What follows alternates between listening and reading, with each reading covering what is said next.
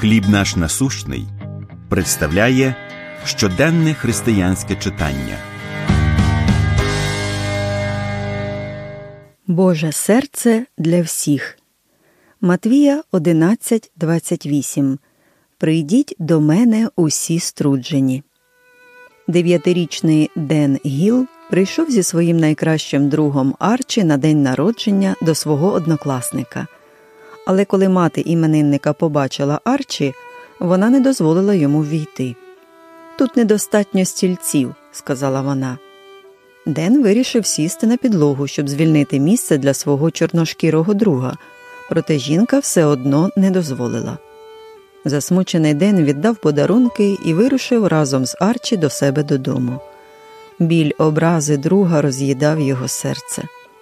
Минули десятиліття, і тепер Ден, шкільний вчитель, завжди тримає в своєму класі один порожній стілець. Коли учні запитують, чому він так робить, Ден пояснює це нагадування про те, що в класі завжди має бути місце для всіх. Гостинне життя Ісуса відображало відкритість серця для всіх людей. Прийдіть до мене усі струджені та обтяжені, і я вас заспокою. Може здаватись, що цей заклик суперечить контексту служіння Ісуса, перше ж юдеєві.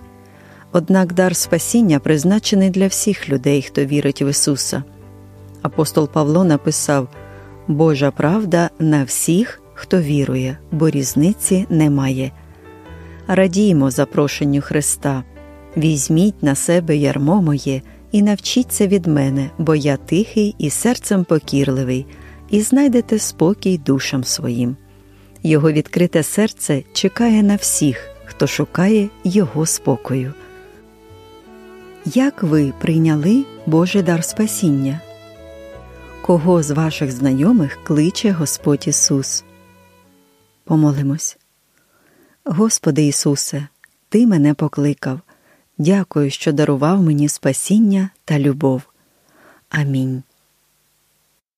Матеріал надано служінням хліб наш насущний.